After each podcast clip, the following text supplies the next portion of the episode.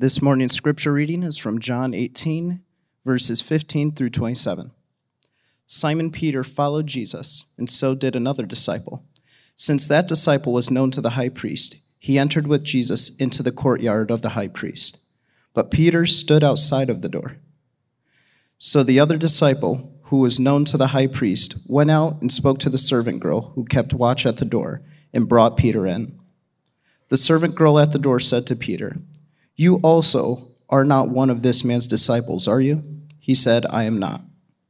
Now the servants and officers had made a charcoal fire because it was cold, and they were standing and warming themselves.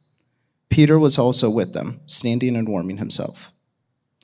The high priest then questioned Jesus about his disciples and his teaching.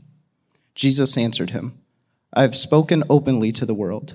I have always taught in synagogues and in the temple, where all Jews come together. I have said nothing in secret. Why do you ask me? Ask those who have heard me what I said to them. They know what I said. When he had said these things, one of the officers standing by struck Jesus with his hand, saying, Is that how you answer the high priest? Jesus answered him, If what I said is wrong, bear witness about the wrong. But if what I said is right, why do you strike me? Annas then sent him bound to Caiaphas, the high priest. Now Simon Peter was standing warming himself. So they said to him, You also are not one of his disciples, are you? He denied it and said, I am not. One of the servants of the high priest, a relative of the man whose ear Peter had cut off, asked, Did I not see you in the garden with him? Peter again denied it, and at once a rooster crowed. Dear Heavenly Father, thank you very much for gathering all of us here this morning. I pray that above all else, we may grow ever closer to you, that we would hear precisely what you would have us to, and that we wouldn't just hear it and allow it to escape us the second that we leave, but that we would put it into practice in order to glorify your holy and precious name. In your name I pray.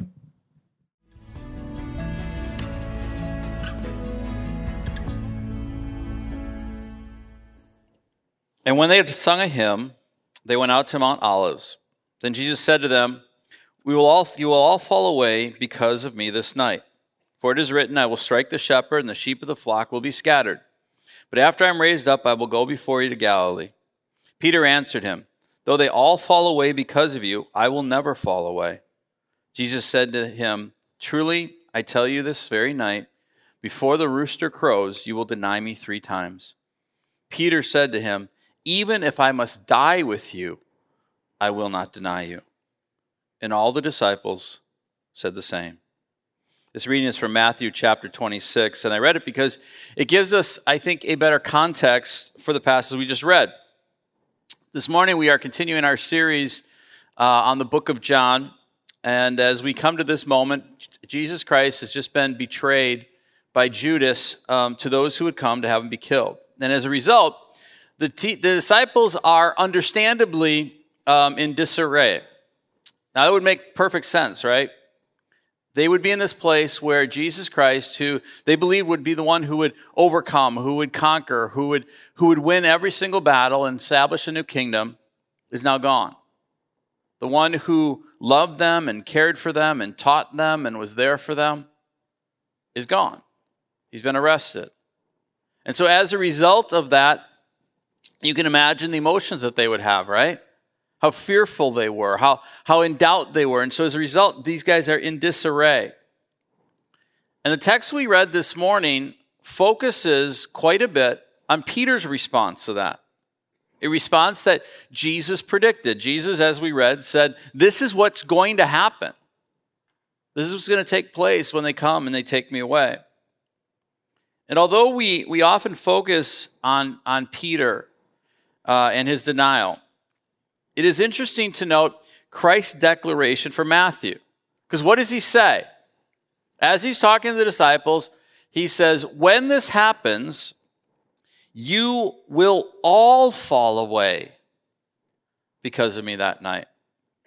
Jesus, as he was facing the, the, the, the, point of his coming, the reason he came to this earth, to be the, the Lamb of God that takes away the sin of the world, as he's facing that, that point of sacrifice on the cross, he looks at his disciples and he says, On that very night, you all will deny me. You all will walk away from me. I really think this becomes an important starting point for our discussion because instead of focusing solely on the failure of Peter, which uh, I think can allow us in some ways to relegate Peter's failure to Peter's character, we are drawn into a broader experience and expectation of failure. What I mean by that is Jesus expected the very human response to disarray brought on by disappointment, doubt, and fear. And he believed that that very human response would be denial. I find this to be an incredibly informative truth revealed in this narrative by John. And I want you to notice something.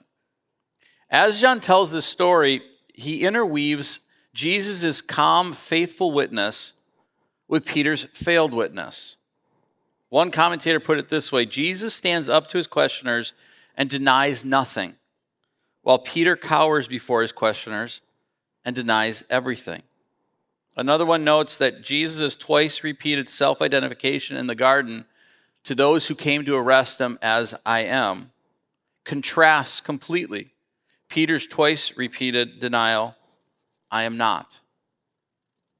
Jesus Christ, to this point, realizes the response of humanity when they're disappointed, when they face doubt, when they have fear, that it's denial.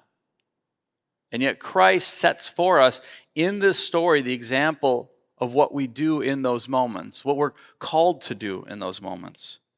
Christ's faithful responses speak to what we can expect from him. And in reality, Peter's response reveals how we inevitably at times respond. I say that because what I want us to realize this morning is that the reality is we all fail Jesus sometimes. Our failures may not be as dramatic or as well known as Peter's failure. But whether by words or by actions, we've all denied Christ as our Savior and our Lord. If Jesus, if, if Peter facing this, if Peter, who was the leader of the disciples, the, the one who had walked with Jesus in the midst of the pressure, in the midst of the fear, in the midst of the doubt, in the midst of the turmoil, would deny Christ himself, we have to realize that this is in us too. We are not immune. But as we look at Peter's failure, I really believe we can look at it and, and, and trace four missteps that lead to it. And in so doing, begin to realize that those steps can lead to our failure also. Our denial in the face of doubt. Our denial in the face of desperation will come about if we follow the same pathway that Peter took. The first misstep I see Peter taking is like Peter, we fail to understand God's ways and impose our ways on him.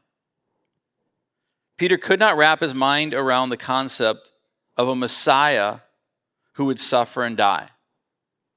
You guys remember last week I referenced Peter's response to rebuking Christ after Jesus had talked to the disciples. He talked to the disciples and he said he gave them the whole plan. He, he laid it out for them. He said, I want you guys to understand this that, that I am going to suffer and I am going to die. And if you remember, G, at that point, Peter takes Jesus aside and rebukes him. And basically says, No, that's not the plan. Stop saying that. That's not true. I want you to look at how that exchange unfolds.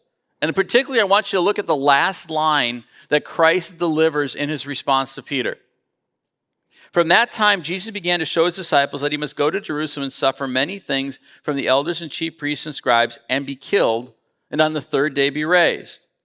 And Peter took him aside and began to rebuke him, saying, Far be it from you, Lord. This shall never happen to you. But he turned and said to Peter, Get behind me, Satan. You are a hindrance to me, for you are not setting your mind on the things of God but on the things of man. What was it that caused Peter to receive the rebuke of, Jesus, of Christ in this moment? He said, You're setting your eyes on the things of man and not on the things of God. Jesus several times repeated the same message about his impending death. And, and, the, and the disciples just simply could not conceive of such a thing. They envisioned the Messiah as the one who would conquer Rome and rule over Israel on the throne of David. They simply could not picture the Messiah as the Lamb, the one who would die, the one who would suffer, because they had a different plan. They had a different idea. They believed in victory a different way. They believed in winning a different way because they had their eyes on the things of man and not on the plan of God. This quite often is us. When you think God has to work in a certain way, that God doesn't conform to your expectations and to your plans and what you want to have happen. Honestly, when you really spend time around Christians, when you really spend time uh, in the church and, you live the life with believers, you begin to understand this really does become the crux of why so many people deny Jesus, why so many people walk away from Jesus. I have a plan. If God really cared about me, He would do it this way, He would do it that way. And when we don't get things the way we want things, it's when we deny Him. Instead of giving ourselves completely and totally to Him. See, the truth is, part of the problem for Peter was he had a plan that Jesus was not aligning with. And so when it didn't turn out the way he wanted it, he didn't understand. And he was fearful, and he doubted, and he denied. How many of you realize that that's a trap that we can fall into? That we ourselves have a plan that we think is the way in which He should answer us, what He should give us, how He should heal us, how He should provide for us. And when we don't get it the way we want it, out of our fear and out of our doubt, we deny Him. There's so many Christians that I've known over the years that have simply walked away because they're unwilling to, re- to accept the will of the Father. It is in accepting God's will that you find a peace that transcends all circumstances.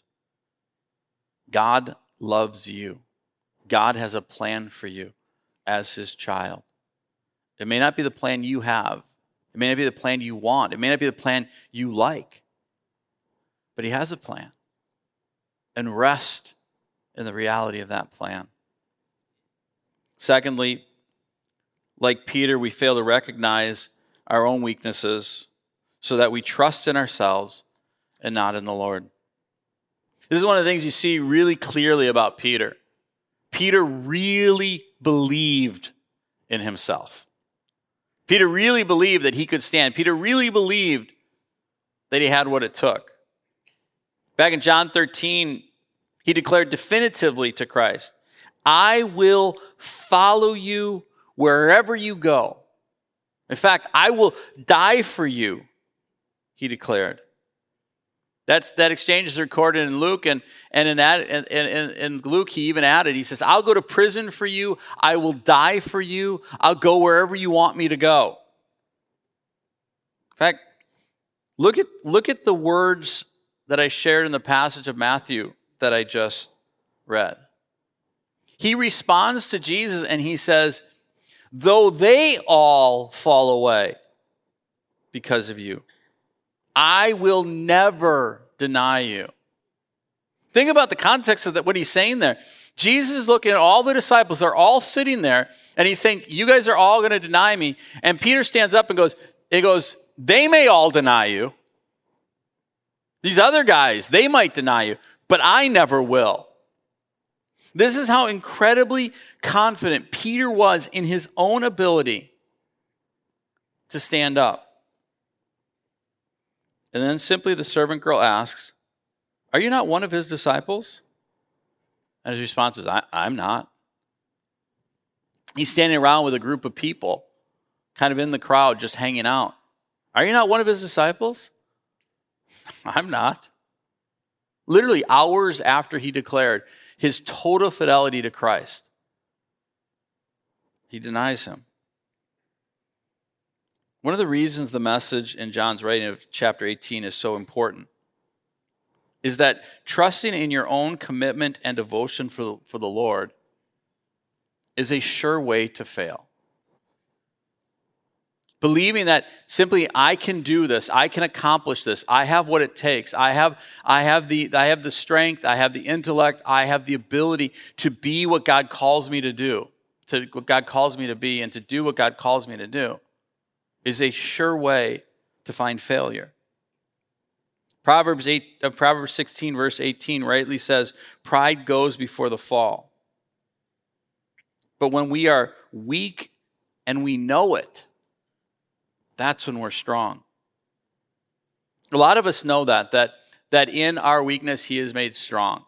We understand that idea. We, we, we, or we hear that idea. We, we quote that idea. But how exactly does that work? What, what does that really mean to us as we're trying to live a life for Christ? One that is anchored in something other than our own, our own ability to, to do the right thing, to think the right way, in our own self discipline. Look at what Paul says. When was God's response when he prayed for the suffering he was enduring to be removed? You remember that passage where he talks about he had a thorn in his side? He prayed that it would be removed three different times. And here's the response. Here's the total response that, that, that God gives him as he prays for that. He said to me, My grace is sufficient for you, for my power is made perfect in weakness. Therefore, I will boast all the more gladly of all my weaknesses, so that the power of Christ may rest upon me. For the sake of Christ, then, I am content with weaknesses, insults, hardships, persecutions, and calamities.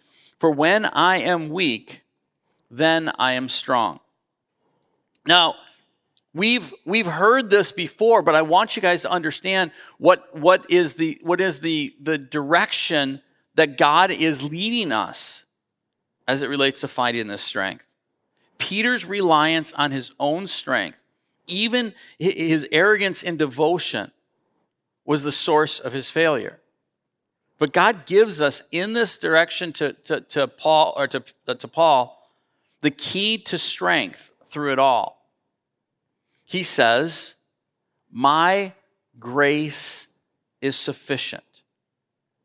Now, for a lot of us as Christians, we, we hear that and we've quoted that and, and, and, we, and we love that idea, but you have to understand the, the, the truth behind it that empowers us to find strength in Him. One of the best ways to understand God's declaration there, my grace is sufficient, is to understand it from the context of my grace is everything. My grace is complete. My grace is total. My grace is everything. And why it's important for us to understand it in that context is this we have to realize we have nothing, we can contribute nothing. It's not in us. There is nothing in us that is able to make this happen. The reason this is so important is because the application is a realization of the utter dependency we have on His grace. And when we come to that point, the reason that empowers us is because then we understand who He is. His grace empowers you, His grace saves you, His grace allows you to breathe your next breath, to walk your next step, to accomplish anything. There is absolutely nothing that you can accomplish of good. There is absolutely nothing that you can accomplish of any eternal value or benefit that comes from your own ability, your own mind, your own talent, your own flesh.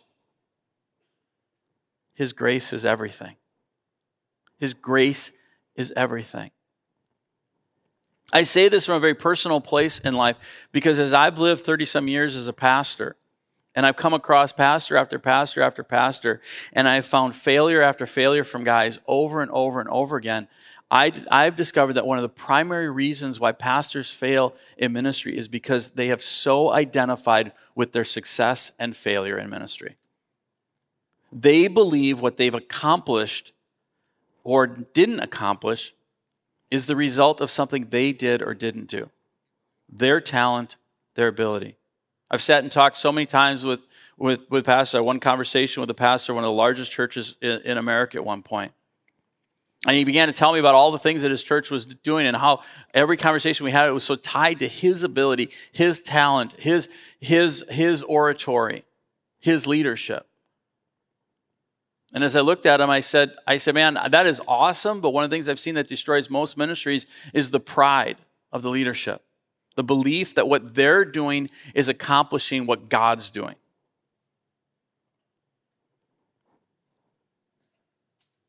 And that ministry failed.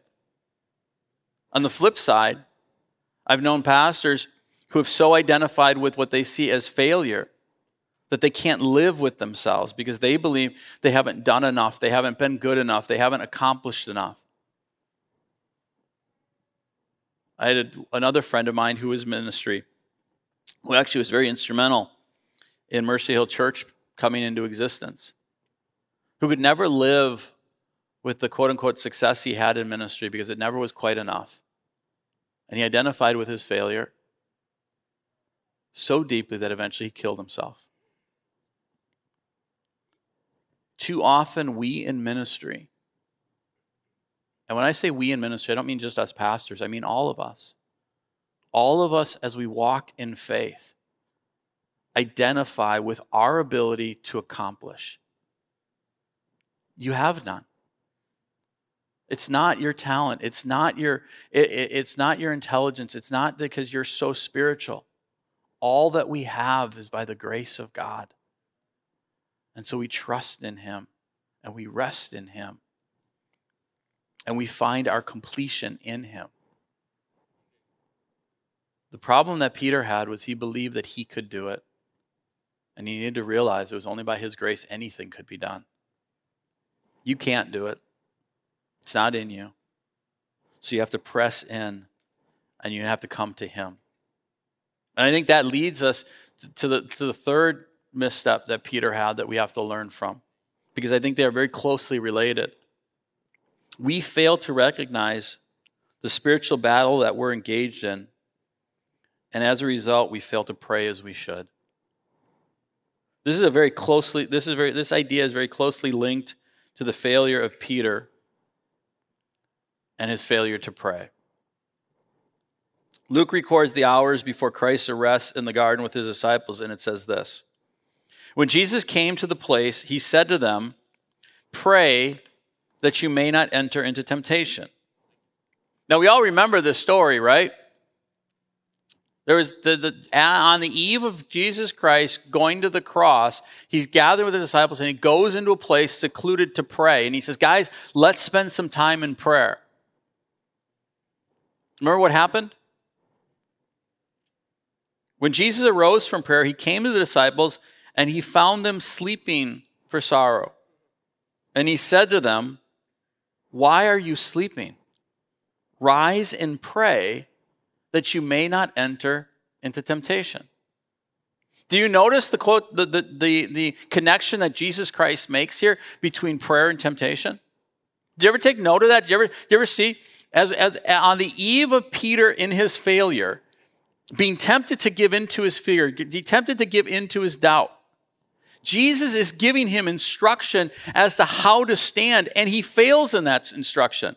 And the instruction he gives is pray so that you don't fall into temptation. Why? What is prayer? This is one of the things that I think we as Christians need, need to really kind of press into. We talk about a lot of different terms, we lose, use a lot of different words, but you have to press into the reality of this.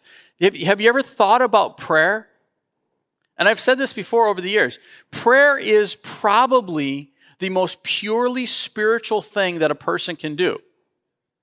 Think about it, right? Because if it's not, it's just craziness. Like it, it, it's literally, you're kind of insane. Because what you're saying is, I can close my eyes and I can pray some things in my head and expect something to happen out there.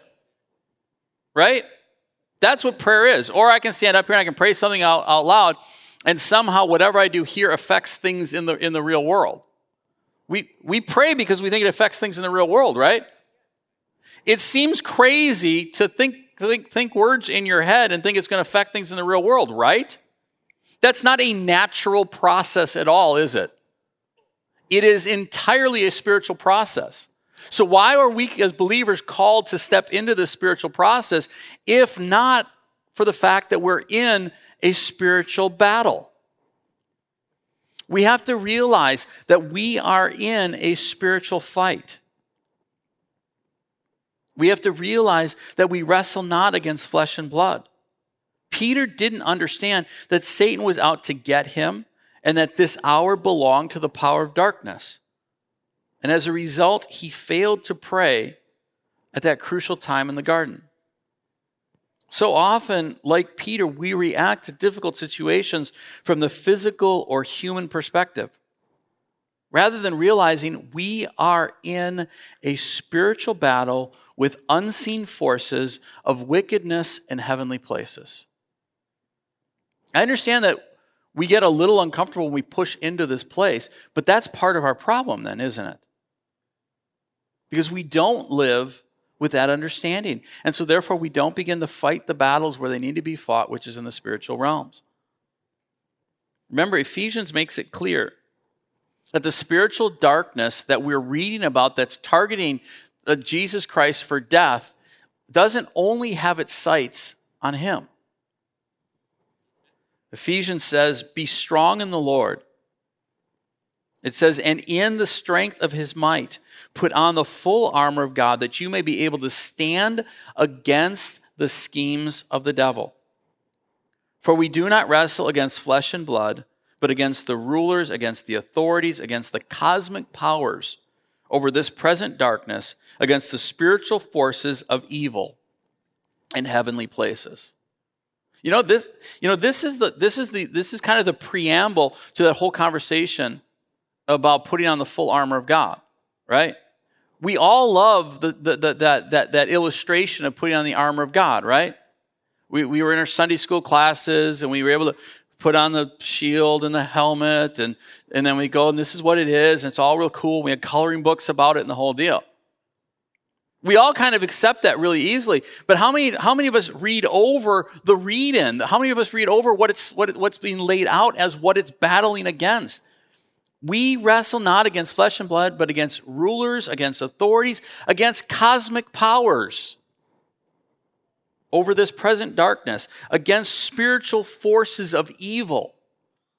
Do you realize that's your battle every day? That's your battle every day whether you want to accept it or not, doesn't change the truth of it. And as a result, we keep battling on the spiritual level, thinking in, in, in, natural means. And God has given us the spiritual weapon of prayer, of His Word, of His truth. Do not fail to recognize the spiritual battle you are in, and therefore fail to fight that battle in the spiritual realm. Be in prayer be on your guard.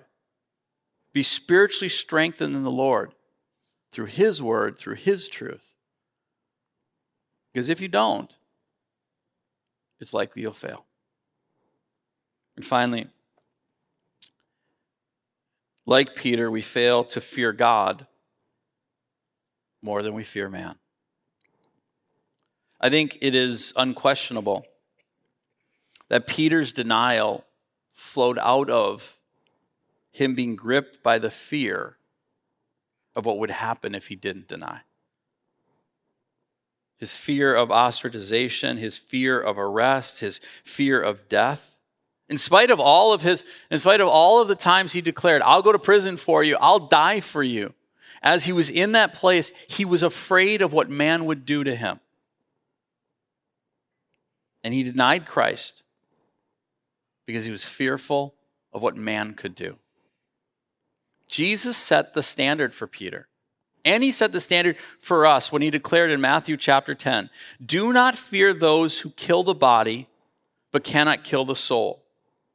Rather, fear him who can destroy both soul and body in hell.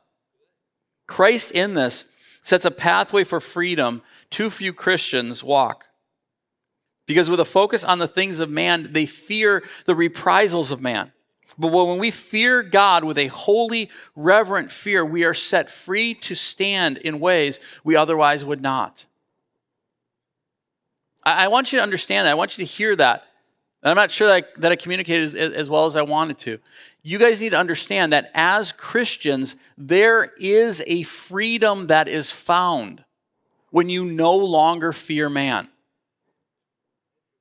Uh, uh, you are, you are set free in a way that is, that is, um, that is uncommon. Uh, you are set, way, set free in a way that no one else can, can, can discover, no one else can live in, other than those who stand before God and say, You've got it all. You're in charge of it. You've got my plan. You've got my future. You've got my everything. This is really clearly the, the contrast we can see between Peter and, and Jesus, right? Jesus stood there and he's like, whatever. I'm following the pathway of God. He's got my plan. It doesn't matter what you guys think or do. Peter lived bound by fear of man. And it wasn't until he got to the point where he was able to say, I don't care what man thinks, I only care what God thinks, that he ever found freedom. And he did. He, he found that freedom after, after Acts chapter 2. Peter, who was standing there, and because he was afraid of the reprisals of man, he denied who Christ was. He denied knowing Christ. He denied a relationship with Christ. But after Jesus Christ ascended to heaven, Acts chapter 2 comes, the Holy Spirit comes upon him. Now understand, this is post Pentecost. After Pentecost, after the Spirit of God comes upon the disciples, Peter then goes out in the streets and he starts preaching. And about three chapters later, he is standing before the magistrates. He's standing before the leadership who had just killed Jesus, who could arrest Peter, who could beat Peter, who could, who could kill Peter. He's standing before them and they say to him, do not go and preach about Jesus. Do not go and talk about Jesus. You know what he responded with? Am I to obey God or obey man? What empowered him to stand and make that declaration? Because he feared God more than he feared man. There is a freedom found for the believer when they realize that our lives are in God's hands, not man's hands. And as a result of that, we can stand in a way that we otherwise could not. We can stand firm, we can overcome failure. What I say is, I, I, I love how, how John, as he writes this, has interwoven the, the nature of the story of Jesus with the nature of the story of Peter. Because as he does that, he sets before us Jesus as the example. He sets before us Jesus as the pathway. He sets before us Jesus as the way we're supposed to go. Now, throughout this entire series, we've been talking and we've been saying that the value of the book of John is it shows us Jesus. It shows us his nature. It shows us his life. It shows us his, his, his teaching. It shows us his work. It shows us his death. It shows us how we should live. And this is exactly what is revealed in this chapter. It becomes really clear. The reality may be that we will all at times fail Jesus. But what is also true is that we can always trust our faithful Savior who never fails. And He gives us the example on how to follow Him on that pathway. Look how Christ's calm courage stands in contrast to Peter's compromise at every single point that we've brought out. Whereas Peter failed to understand God's plan and imposed his own, Jesus knew the Father's plan and submitted to it, even though it was painfully difficult. Peter failed because he did not understand God's ways, but Jesus knew that he was sent to this earth to go to the cross. And even though it was going to, su- it was going to be suffering, even though it was going to be death, even though it was going to be hard, what did he do? He looked at Peter when Peter told him, when Peter uh, uh, uh, confronted uh, the, the, the servant of the soldiers, he healed him and said, What am I not to drink of the cup that the Father has for me? Jesus set the example and said, No matter how hard it is, follow the pathway of the Father. Whereas Peter pridefully relied on his own strength, Jesus always depended on the Father. Peter failed because he did not recognize his own weaknesses and thus trusted in his commitment. But as a man, Jesus Christ, to show, showed us how we should live, he did not trust in himself, but in the Father. We've talked about this in the past in John. Jesus said, Truly, truly, I say to you, the Son can do nothing of himself unless it is something he sees the Father doing. For whatever the Father does, these things the Son also does in like manner. And as a result, Jesus was able to conquer the enemy. He set for us the example and said, Whatever God has for me, I'll do it. Whereas Peter failed to recognize his true enemy, Jesus knew the enemy and wrestled in prayer to gain the victory before the crisis hit. Peter failed to recognize the spiritual battle, and so he failed to pray. But Jesus won the victory in the garden as he overcame the powers of darkness through prayer. This is one of the things that you can actually almost see unfolding in just a, a, a, simple sentence, but it actually happened over hours of time as Jesus Christ was in that garden wrestling in prayer with what he was about to face. The Bible records that he, he, he, he, was so, he, he was so grieved, he was, he was so struggling that he, that he sweated drops of blood. And he prayed, Father, if it's possible for this cup to pass from me. But he prayed through to the point, but not my will, but your will be done. In prayer, he fought the battle and he became that which Christ, what God set him out to be. And whereas Peter was overcome by his fear of man, Jesus feared God, not man, and bore faithful witness to sinners. Peter, fe- fe- Peter feared man, not God, and thus failed as a witness. But Jesus feared God, not these powers, and thus bore faithful witness. Whether, behind, whether before the high priest or Pontius Pilate, he never wavered because he knew that his fate was not in them, but in the hands of the Father. Remember how Jesus answers Pilate in the very next chapter, in chapter 19. And he says with these words You would have no authority over me at all unless it had been given to you from above. He stood before Pilate and was able to give a, uh, uh, a, a, great witness of truth because he realized Pilate did not hold his fate in his hands, but his fate was in the hands of the Father. He sets the example. He understood his life was in God's hands and not man's. And he calls us to live in that same way. John shows us Jesus. He shows us his character and his nature. And in that, he provides for us a pathway to stay strong, to live fearless, and to follow God's pathway for us. Each one of us needs to understand in ourselves we will fail but through the power of the Holy Spirit, because of the work of Jesus Christ, we have the ability to stand in Him, to be what He calls us to be, to live the life He has for us.